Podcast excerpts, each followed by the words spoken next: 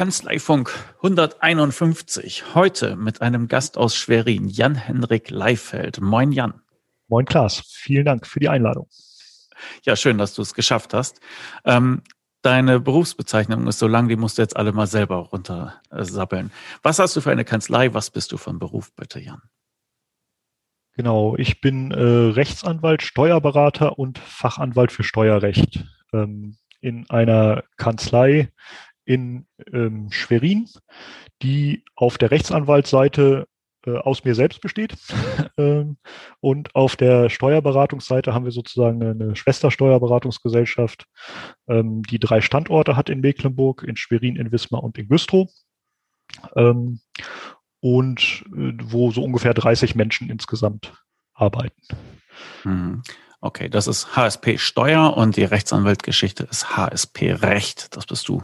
Genau, so ist das. Ja, wunderbar. Okay.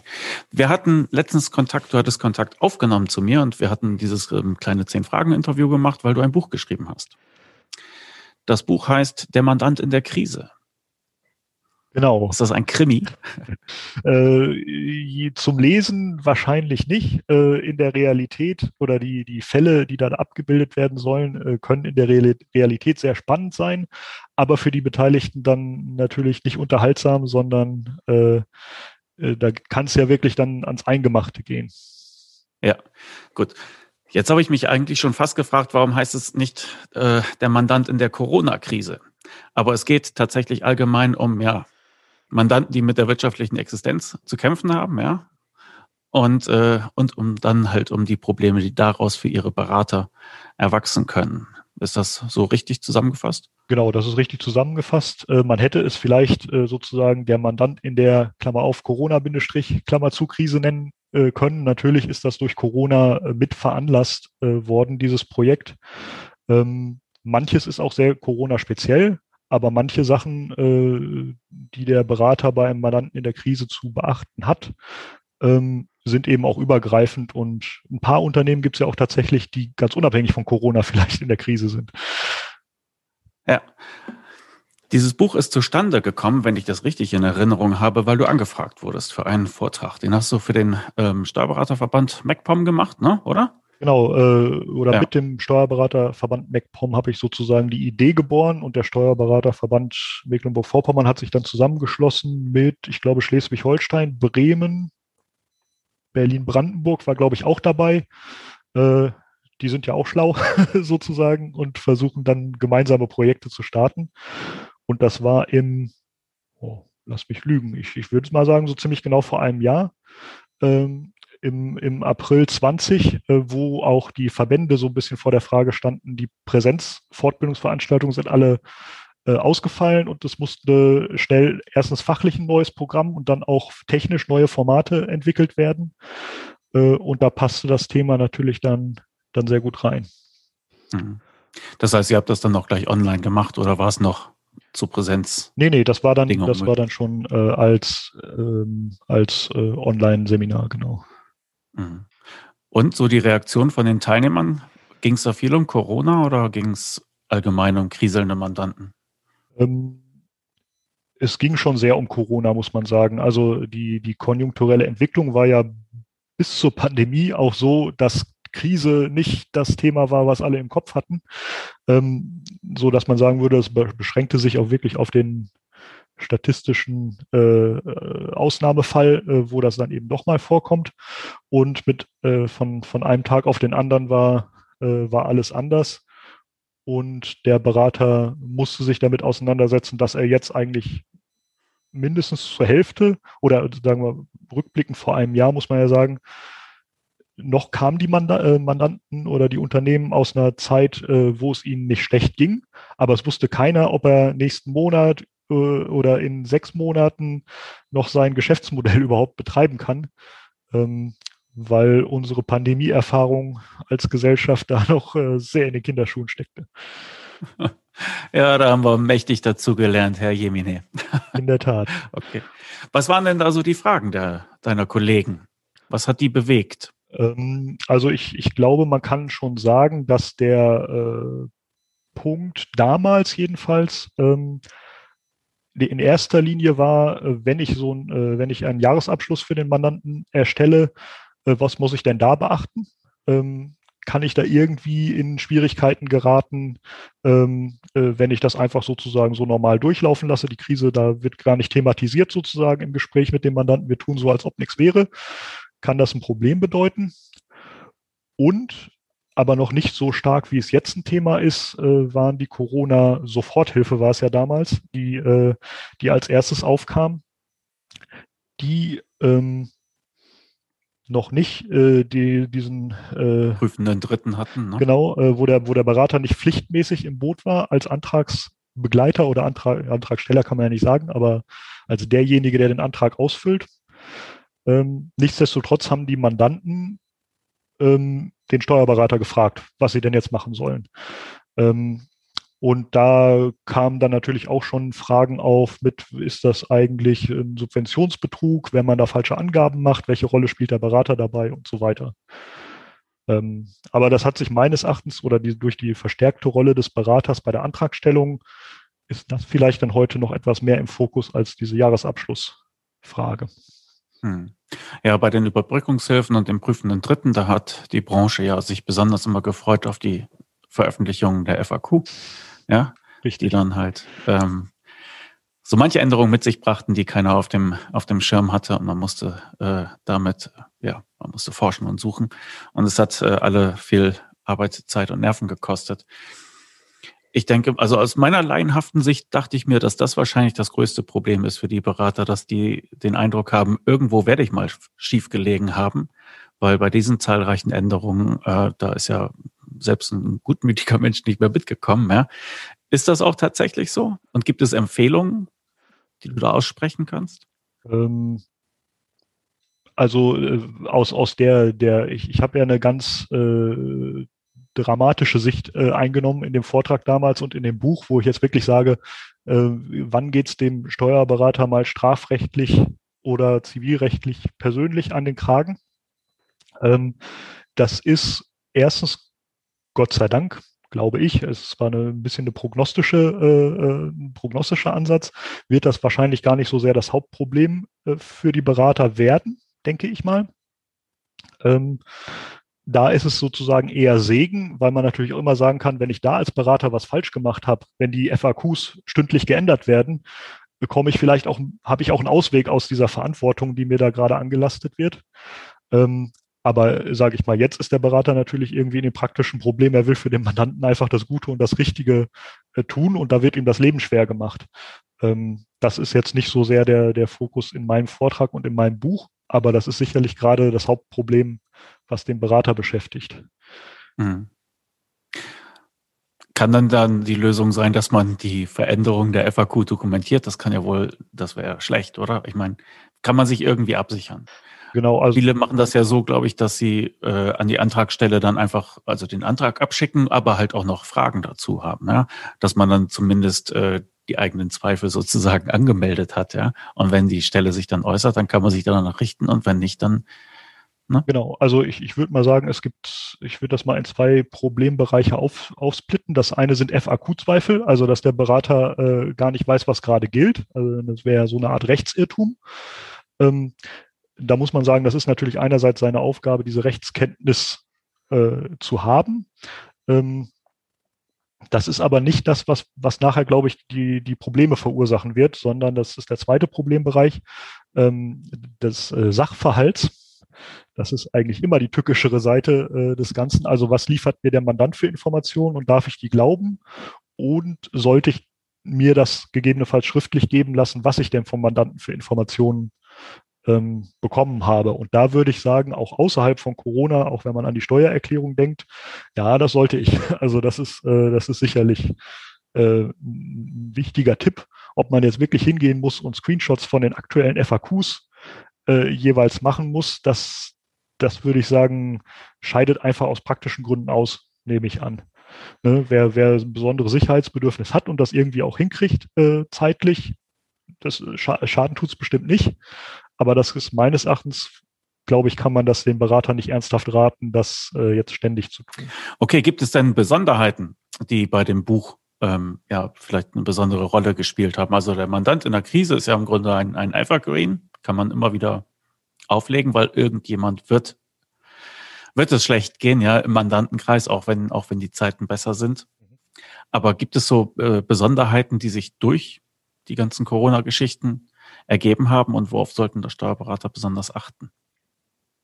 Ja, also da würde ich äh, als Corona-Besonderheit wirklich nochmal die, äh, die Rolle des Beraters bei der Beantragung von Hilfen ähm, hervorheben, weil das ja schon Corona ähm, typisch ist, würde ich sagen, dass jetzt nicht nur Mandanten in, in, so einer Konjunkturdelle sozusagen in die Krise geraten, dann gäbe es ja in dem Umfang diese Hilfen wahrscheinlich auch nicht ähm, sondern äh, das ist ja sicherlich Corona-bedingt, dass der Berater in diese äh, Rolle des hauptberuflichen äh, Fördermittelantragstellers äh, geraten ist. Ähm, und da spielt äh, auf der strafrechtlichen Seite der Betrug eine wesentliche Rolle, ähm, der für den Berater vielleicht sonst nicht so das Hauptrisiko äh, darstellt, wann man sich mal im Rahmen seiner Beratertätigkeit strafbar machen kann.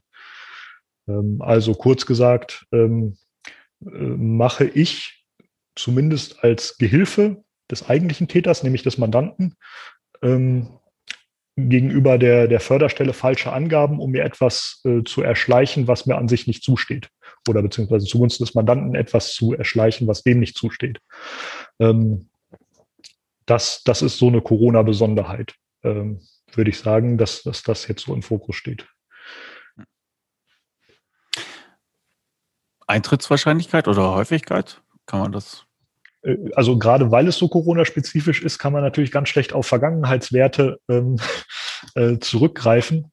Ich will es aber mal sozusagen für, für ein Alltagsbeispiel heranziehen, auch wenn die, äh, die, die Straftaten, Steuerhinterziehung und Betrug ganz dramatische Unterschiede äh, aufweisen, glaube ich, ist es für die Rolle des Beraters relativ vergleichbar. Auch bei der, bei der Steuerhinterziehung kommt er ja in Probleme, wenn er weiß, dass die Angaben, die der Mandant macht, falsch sind und leitet die ans Finanzamt weiter. Ähm, und genauso ist es jetzt auch, ne? wenn er das gar nicht weiß, äh, dass, dass, der, äh, dass der Mandant zum Beispiel trotzdem gute Umsätze gemacht hat und mir nur, nur mir gegenüber vorgibt, äh, mein Umsatz war null, dann habe ich als Berater am Ende wahrscheinlich auch kein strafrechtliches Problem. Ne? Da, da gilt eben dokumentieren, absichern, dass die Information wirklich vom Mandanten kam. Ähm, und äh, genauso selten, so gehe ich zumindest davon aus, wie der Berater mal bei der Steuerhinterziehung des Mandanten mit angepackt wird, äh, genauso selten wird das beim Betrug äh, im Rahmen der Fördermittel der Fall sein, nehme ich an. Oder genauso häufig oder selten. Das ist natürlich ein bisschen Geschmackssache, ob man das häufig oder selten findet. Hm. Vielleicht kannst du da noch eine Wissenslücke bei mir füllen. Es gab ja vor ein paar Monaten ein wenig Aufregung, weil, äh, ja, weil angeblich äh, sich diverse Leute als prüfende Dritte ausgegeben haben, die es nicht waren und dann irgendwie äh, Gelder abgezwackt haben. Und dann hatten sie ja auch ein paar Tage äh, dieses ganze Programm äh, gestoppt und man konnte keine Anträge. Ich habe das nicht verstanden und ich habe auch die Aufklärung nicht verstanden.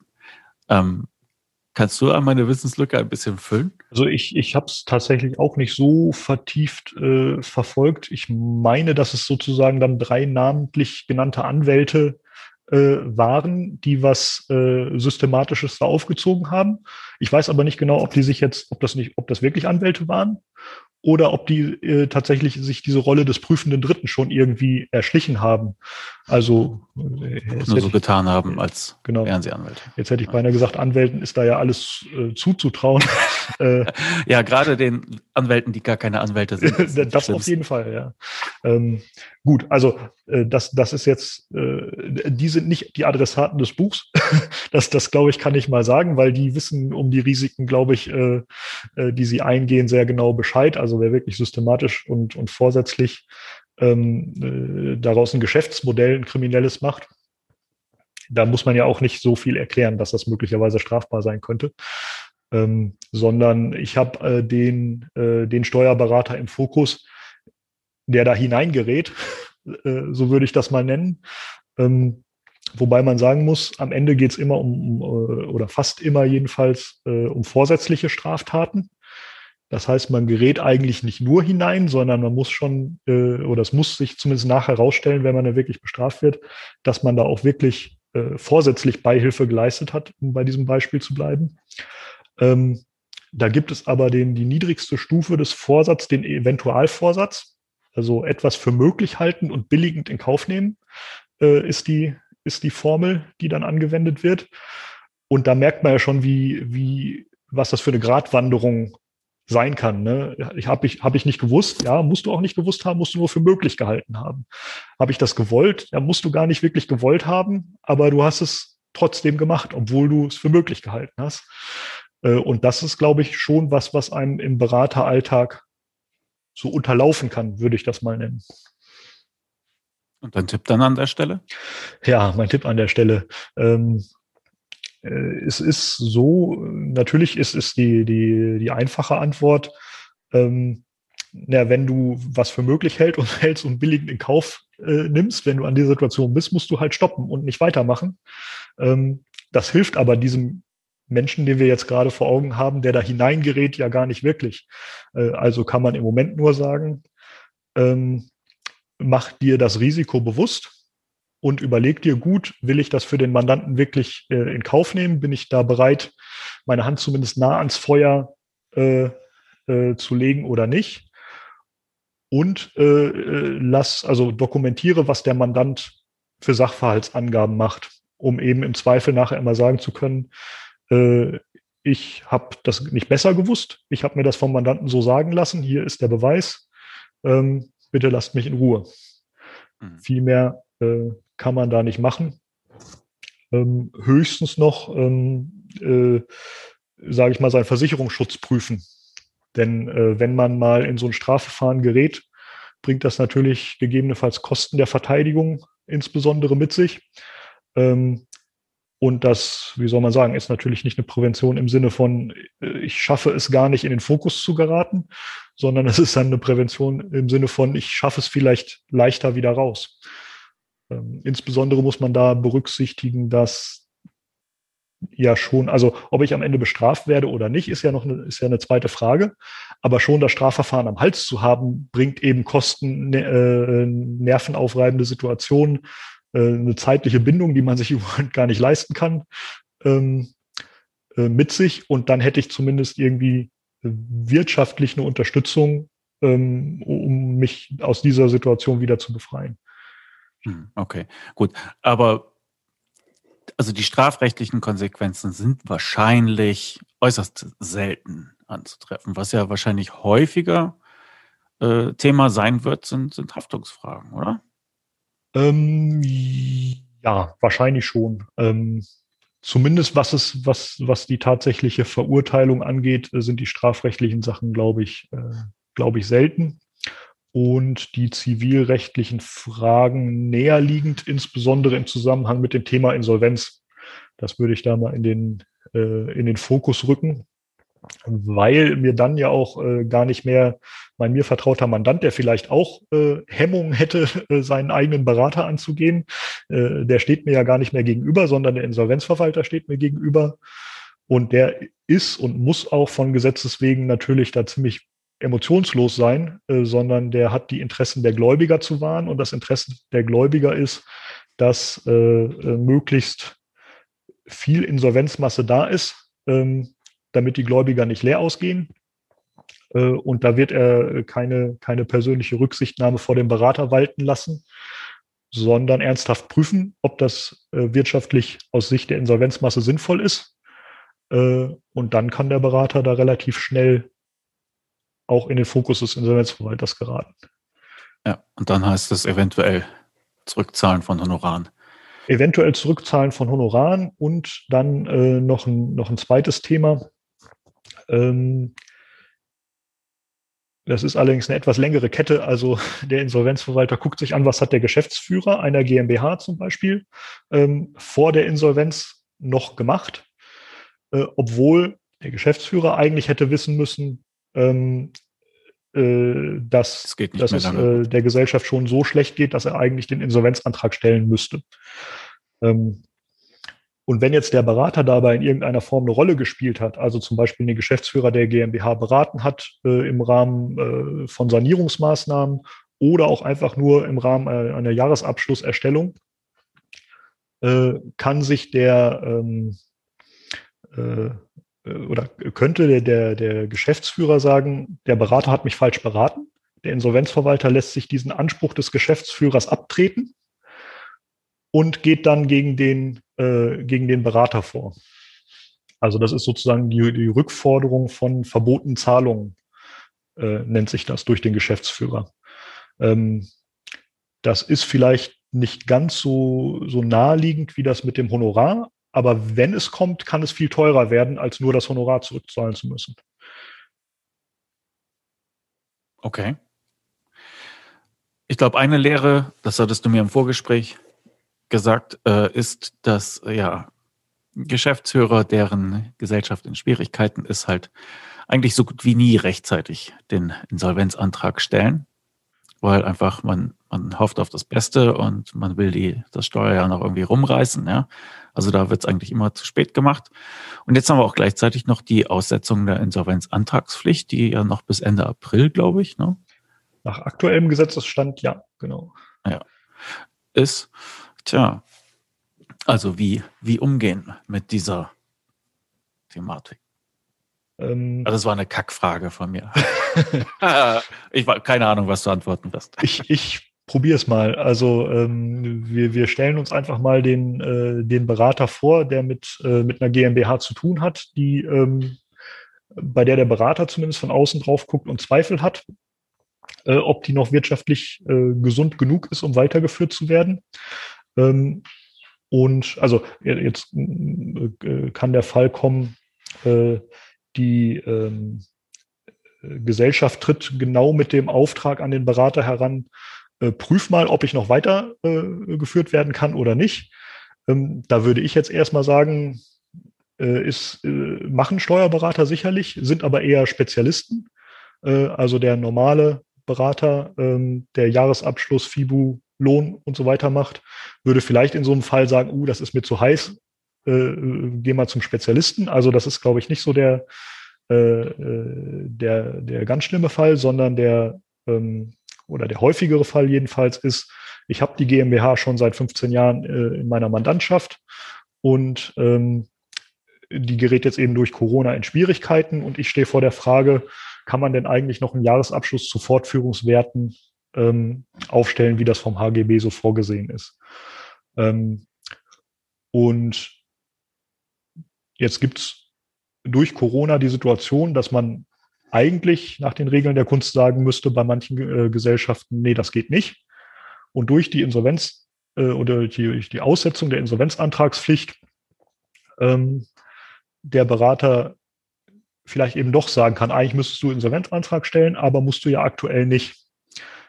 Dann gerät er aber in die, äh, in die Tücken der Gesetzgebung, würde ich dann jetzt dann doch sagen, ähm, durch die verschiedenen Änderungen dieser äh, ähm, Aussetzung der Insolvenzantragspflicht ist es ein bisschen schwierig geworden, den Überblick zu behalten, wer eigentlich wann noch insolvenzreif sein durfte, sozusagen, und bei wem eigentlich das Insolvenzrecht, so wie es gedacht ist, jetzt dann doch zuschlägt. Ähm, da äh, empfiehlt es sich sicherlich dann so verschiedene ähm, Gesetzesvarianten, äh, äh, sage ich mal, screenshotweise oder durch, äh, durch Downloads zum damaligen Zeitpunkt äh, dann vielleicht doch zur Verfügung zu haben, äh, warum man das wie beurteilt hat.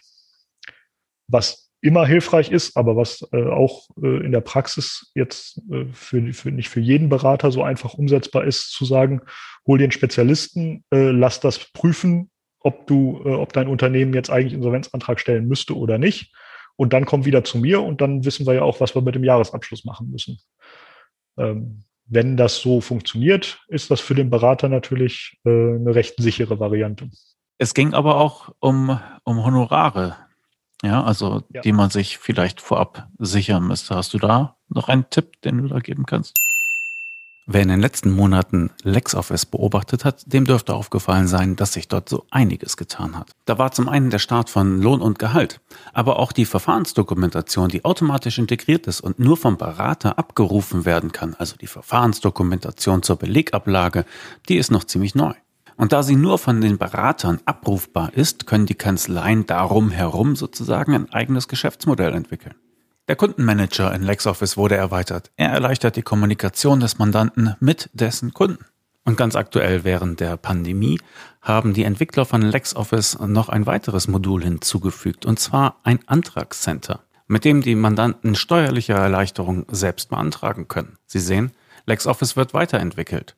Und in der Zielgruppe der kleinen und mittleren Unternehmen gewinnt dieses Programm immer mehr an Zuspruch. Die Mandanten können damit sauber, bequem und online ihr Büro führen. Und was haben Sie als Steuerberater davon? Saubere Daten und eine reibungslose Zusammenarbeit. Und LexOffice hat ein besonderes Angebot für Steuerberater. Damit Sie LexOffice in Ihre Abläufe integrieren, das Programm voll ausschöpfen können und Ihren Mandanten gut erklären, gibt es ein gratis Starterpaket für Kanzleien. Eigene LexOffice Kanzleibetreuer kommen zu Ihnen in die Kanzlei und machen ein Onboarding mit Ihnen. Die Kanzleibetreuer legen mit Ihnen Ziele und Termine für diese Einführung fest. Sie schulen ihre Mitarbeiter und sie betreuen sie beim Onboarding der ersten Mandanten. Dieses Starterpaket im Wert von 159 Euro können Sie gratis erhalten, wenn Sie sich hier registrieren. Lassen Sie sich die Software erklären. Lassen Sie sich zeigen, wie man sie in Ihre Kanzleiabläufe integrieren kann und für welche Ihrer Mandanten diese Software tatsächlich am besten geeignet ist. Sie bekommen Ihre Mitarbeiter geschult und Sie bekommen Unterstützung beim Onboarding der ersten Mandanten. Und nicht zuletzt zeigen Ihnen die Kanzleibetreuer auch die Steuerberatersuche in LexOffice. Lassen Sie sich dort listen und einfacher finden von Mandanten, die auf eine digitale Zusammenarbeit Wert legen. Die nötigen Links finden Sie natürlich hier direkt in den Show Notes oder gehen Sie einfach auf lexoffice.de-steuerberater. LexOffice ist ein tolles Tool für kleine und mittlere Unternehmen. Aber die Entwickler von LexOffice bedenken auch stets die Berater mit sei es bei der Verfahrensdokumentation, die nur halt die Kanzleien abrufen können, automatisiert und stets aktuell, oder sei es auch bei den Konditionen. Denn die besten Konditionen erhalten die Endkunden, wenn sie von ihrem Steuerberater oder ihrer Steuerberaterin über den Steuerberaterzugang eingeladen werden.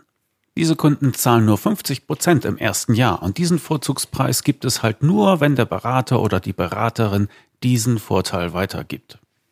Also, lassen Sie sich von den Kanzleibetreuern Arbeit abnehmen, damit auch Sie sagen können, LexOffice, die beste Verbindung zwischen Steuerberater und Mandant. Einen herzlichen Dank an LexOffice für die Unterstützung des Kanzleifunks. Ähm, genau, also zumindest sich des, äh, wiederum äh, des Risikos bewusst zu werden, dass wenn äh, ähm, ich eine Ahnung habe, dass der Mandant äh, in der Krise sein könnte, und ich mache jetzt erstmal den Jahresabschluss und dann stelle ich irgendwann die Rechnung äh, und dann bezahlt er die Rechnung hoffentlich sogar noch, gerät dann aber in Insolvenz, äh, muss ich damit rechnen, dass der Insolvenzverwalter neben den schon genannten Haftungsfragen auch äh, prüfen wird, äh, kann ich mir eigentlich zugunsten der Insolvenzmasse das Honorar zurückholen, das dem Berater damals gezahlt wurde. Ähm, das kann er bei allen Gläubigern prüfen, aber äh, eine der Voraussetzungen ist, dass der Gläubiger, also in dem Fall der Berater, gewusst haben muss, dass das, äh, dass das Unternehmen schon in der Krise ist. Und das ist eben beim Berater sehr naheliegend. Wenn der die laufende Finanzbuchhaltung macht, dann äh, hat er natürlich sehr viel mehr Einblick als so ein typischer Lieferant oder wer auch immer, ähm, der noch Leistung zugunsten dieses Unternehmens äh, erbracht hat. Und deswegen kann man schon sagen, dass vielleicht der Steuerberater da auf der Prioritätenliste äh, des Insolvenzverwalters relativ weit oben steht. Ähm, und man da schon damit rechnen muss, dass der Insolvenzverwalter an einen herantritt. Ähm, Schutz davor bietet insbesondere äh, der Vorschuss. Ähm, ne? Also äh, er sichert ja auch, wenn man den Insolvenzverwalter mal weglässt, sichert einen ja auch, dass der Mandant sich nach der Leistungserbringung überlegt, dass er gerade wenig Geld hat und das vielleicht für andere Sachen ausgeben will. Ähm, es sichert aber auch vor dem Insolvenzverwalter, wenn Vorschuss und Leistungserbringung in einem engen zeitlichen Zusammenhang ähm, erbracht werden. Da geht man von 30 Tagen typischerweise aus. Also nicht Vorschuss verlangen und Vorschuss erstmal zwei Monate liegen lassen. Das geht dann wahrscheinlich auch wieder schief, sondern Vorschuss verlangen, zeitnah Leistung erbringen ähm, dann sollte es gut gehen. Ist leicht gesagt. Ja, äh, also gerade jetzt haben die ja Zeit zu Genüge, die Berater, und arbeiten es gerne genau. spontan genau. ab. Der, der, äh, der Zeitdruck ist das eine und die, ähm, die emotionale Komponente, will ich das mal nennen, äh, ist das andere. Man sitzt da ja nicht äh, jemandem gegenüber, äh, wie bei so einem Amazon Online Geschäft, äh, was anonym abläuft, sondern da sitzt einem ein Mensch gegenüber, den man vielleicht schon 10, 20 Jahre kennt und äh, betreut. Ähm, und dem müsste man dann sagen, äh, von dir verlange ich jetzt erstmal einen Vorschuss. Und zwar nicht, obwohl es dir schlecht geht, sondern weil es dir schlecht geht. Ähm, während der da sitzt und sagt, ich brauche jetzt dringend meinen Jahresabschluss, weil dann kann ich zur Bank gehen, kann meinen Kredit beantragen, der rettet mich vielleicht. Du musst doch jetzt bitte dringend äh, was für mich machen. Ähm, und das ist natürlich eine schwierige Abwägung, geschäftlich und emotional schwierig, würde ich sagen. Mhm, okay. Den meisten Steuerberatern geht es ja gut, aber trotzdem werden sie wahrscheinlich jemanden in der Mandantschaft haben, der halt ja auch die Grätsche machen wird, früher oder später. Ja. Also ich weiß nicht, gehört es wirklich für die Leute zum Alltag? Hat das jeder schon mal mitgemacht aus deiner Erfahrung oder ist das etwas, was die Leute selten erleben und sie dann halt auch ja, aus Unwissenheit vielleicht ein bisschen aus der Bahn wirft? Ähm, ich, die Berater meinst du, nehme ich an. Ne? Mhm, ähm, ja. Also wer schon lange im Geschäft ist, äh, wird es sicherlich kennen. Also einmal wegen statistischer Wahrscheinlichkeit und wer wirklich, also wer wirklich lange im Geschäft ist, aber wer, schon etwas länger im Geschäft ist, hat ja auch die letzte ganz große Gesamtwirtschaftskrise ähm, äh, 2008, 2009 oder 2007 kann man vielleicht sogar sagen, ne? ähm, äh, mitgemacht oder, oder in der Zeit, die äh, die Mandanten betreut, war auch schon mal das Kurzarbeitergeld zum Beispiel großes Thema war. Ähm, also wer da schon aktiv war als Steuerberater, hat es da bestimmt erlebt. Und auch in der Zwischenzeit ist es ja nicht so selten, dass äh, einfach durch unternehmerische Fehlentscheidungen oder, oder, äh, oder durch eine Betriebsprüfung, die ungünstig ausgegangen ist für den Mandanten, ähm, ein Unternehmen in existenzielle Not gerät. Ähm, die besondere Situation ist jetzt ja eher, dass man vielleicht eine Vielzahl von Mandanten gleichzeitig hat, die das betrifft.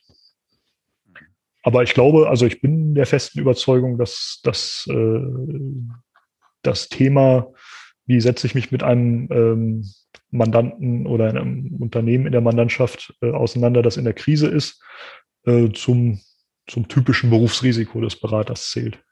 Mhm. Und ein Tipp, der da ja auch immer gegeben wird, und das hattest du im Vorgespräch auch angesprochen, sind die Haftungsbeschränkungen. Könntest du das einmal beschreiben? Genau, wir hatten ja eben schon mal kurz äh, über den Versicherungsschutz äh, gesprochen äh, und neben dem Versicherungsschutz wäre auch äh, zumindest für die zivilrechtliche Komponente das Thema, habe ich überhaupt einen schriftlichen Steuerberatungsvertrag? Da sind die Berater ja auch tief gespalten, würde ich sagen, wer das, wer das typischerweise macht und wer das nicht macht. Äh, und habe ich da äh, auch eine, eine Haftungsbeschränkung möglicherweise ähm, äh, formuliert und passt die zusammen mit meinem Versicherungsschutz? Also, dass da sozusagen kein äh, ähm, äh, also dass die äh, Haftungsbeschränkung im Vertrag möglichst sich deckt mit der äh, höchst, mit dem Höchstbetrag, den die Versicherung ähm, übernimmt. Das wäre auf jeden Fall äh, ein Tipp. Ist natürlich jetzt auch wieder ein bisschen schwierig, weil man ja mehr oder weniger äh, ähm, die Mandanten in, in einer Situation anspricht, äh, wo die auch andere Sorgen haben, als jetzt nochmal einen Steuerberatungsvertrag anzupassen oder, oder zu unterschreiben. Ähm, aber jetzt geht es natürlich nicht anders. Wenn es vorher noch nicht vorlag, dann wäre jetzt spätestens die Zeit. So ein Klassiker des Beratungsgeschäfts ist ja auch immer die, die Kommunikation mit Banken. Und auch das ist in der Krise, glaube ich, ein großes Thema. Hat sich das auch durch die Corona-Geschichte wieder ja, verändert oder ist es akuter geworden? Ähm, das, das nehme ich zumindest stark an. Also ich, ich weiß äh, jedenfalls, dass äh, die äh, oder die Wirtschaftshilfe wird ja nicht nur als Zuschuss über das von uns bekannt, äh, gekannte und beliebte Portal ähm, äh, beantragt, sondern es gibt ja auch die KfW-Darlehenshilfen, ähm, die über die Hausbank beantragt werden. Ähm, und da spielt der Berater wie sonst auch in der Kommunikation zwischen Mandant und Bank äh, hin und wieder natürlich eine, eine Rolle in der Kommunikation. Ähm, und zwar eine Rolle, die eben auch ähm, bestimmte Risiken mit sich bringen kann. Wobei es da auch wieder sehr darum geht, ähm, macht der Berater eigene Angaben äh, oder sind es tatsächlich Angaben des Mandanten, die durch den Berater nur transportiert werden? Ähm, da wäre ich aber tatsächlich bei der Bank noch, noch viel vorsichtiger. Äh, also für die zivilrechtliche Haftung, also dass eine Bank sagt, weil wenn, äh, weil du Berater mir, sage ich mal, glauben, äh, mich glauben gemacht hast, der Mandant äh, sei eigentlich ein gesundes Unternehmen, habe ich den Kredit gewährt. Jetzt stellt sich raus, der war gar nicht gesund, der Kredit ist dahin. Ich will den Schaden von dir, Steuerberater, ersetzt bekommen. Äh, das wird dann kritisch für den Steuerberater, wenn ein sogenannter Auskunftsvertrag zwischen der Bank und dem Berater zustande gekommen ist. Also wenn der Berater und das geschieht dann gerne unwissentlich, ähm, ja, so, wie soll man sagen, gegenüber der Bank äh, eine Leistung erbracht hat, wenn auch nur eine Auskunftsleistung und eine nicht bezahlte noch dazu. Ähm, da, wenn ich dir eine BWA schicke, ist das dann bereits eine Auskunft? Da wird es da wird's zum Beispiel dann schon, äh, schon heikel. Also da würde ich tatsächlich, und das ist ja auch eigentlich kein so wahnsinnig großes Problem, ähm, lieber die BWA an den Mandanten schicken, damit der die an die Bank weiterleiten kann. Ähm, ist auch wieder, also ich, ich, glaube vielleicht nicht ganz so typisch, aber manchmal gibt es ja eben auch den Bankberater, den der Steuerberater schon lange kennt und der gerne mal auf einem kurzen Weg telefoniert. Dann kommen wir wieder in die gleiche Situation, äh, die wir eben schon mal hatten mit dem langjährigen Mandanten, dass der Berater oder dass der, der Bankberater dann vielleicht vom Stuhl fällt, wenn der Steuerberater am Telefon sagt, also da möchte ich, möchte ich jetzt nicht, möchte ich gerade mal nicht den kurzen Weg gehen. Ähm, da ergibt sich dann natürlich auch wieder ein Spannungsfeld ähm, für den Berater. Aber da glaube ich, für, also, oder würde ich jetzt sagen, äh, aus der alltäglichen Erfahrung ist es nicht ganz so dramatisch ähm, zu sagen, lieber Mandant, ich schicke dir die BWA und dann leite die doch an die Bank weiter. Ähm, damit ist der Berater vielleicht nicht ganz raus, weil wenn die BWA aufgrund fachlicher Fehler des Beraters falsch erstellt wurde oder so, aber das sind ja auch wieder nicht so die ganz äh, die ganz typischen Fälle, denke ich.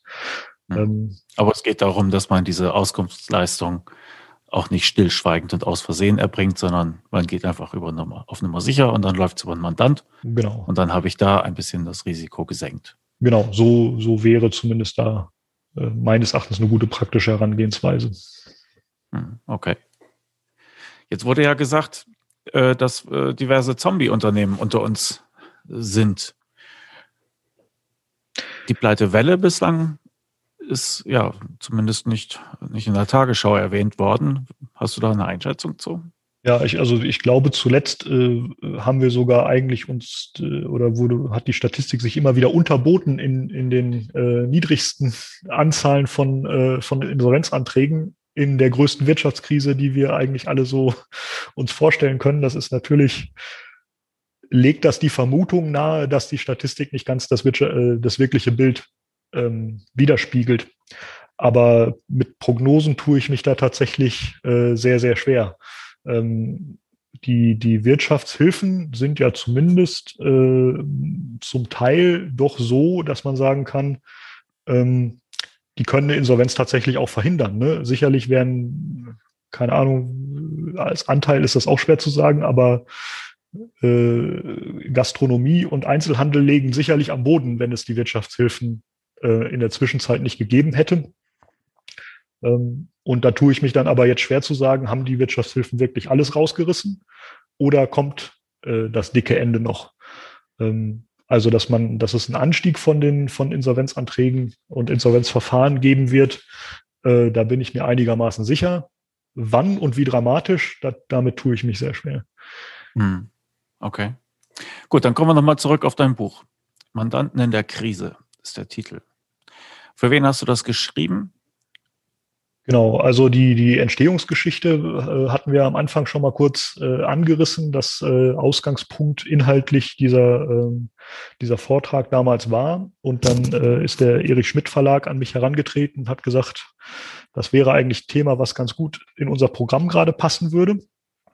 Und dann habe ich mich diesem äh, diesem Projekt äh, gewidmet und habe es auch so geschrieben, ähm, oder das war zumindest mein, mein Ansinnen und mein Ziel, äh, dass der Leser tatsächlich der Steuerberater ist. Also das äh, ist ja auch immer ein bisschen schwierig, wenn man versucht, mehrere äh, Zielgruppen abzudecken, äh, sondern es ist genau äh, der, der typische Leser, den ich mir vorgestellt habe und dessen äh, Sorgen und, und Nöte und Interessen ich hoffentlich dann äh, getroffen habe, ist der Steuerberater, der ein oder wahrscheinlich eben mehrere Mandanten hat, ähm, bei denen er die Befürchtung hat, dass sie die Krise vielleicht nicht überleben werden, wirtschaftlich. Ja immer mit dem Hintergedanken, dass man eine Prävention aufbauen kann als Berater oder einfach nur Bewusstsein schaffen? Was war dann dein Ziel damit? Genau, also Bewusstsein schaffen, ähm, Präventionsgedanken, soweit sie sich dann irgendwie praktisch äh, äh, umsetzen lassen. Ähm, immer in dem Wissen, die, äh, die lehrbuchmäßigen ähm, Verhaltensregeln, dass man äh, einfach nicht mal in die Nähe so einer schwierigen Situation gerät, lassen sich in der Praxis meistens nicht anwenden. Ähm, und als, als äh, dritten Aspekt äh, neben Bewusstseinsschaffung und Prävention ist auch noch so ein bisschen Leitfaden äh, dabei, was, was passiert denn oder was kann ich tun, wenn denn das Kind schon den Brunnen gefallen ist. Also äh, es wird tatsächlich ein Strafverfahren gegen mich als Berater eingeleitet. Ähm, oder ähm, der Insolvenzverwalter klopft wirklich an und will, will Geld von mir ähm, wie muss ich mich denn dann jetzt am besten verhalten?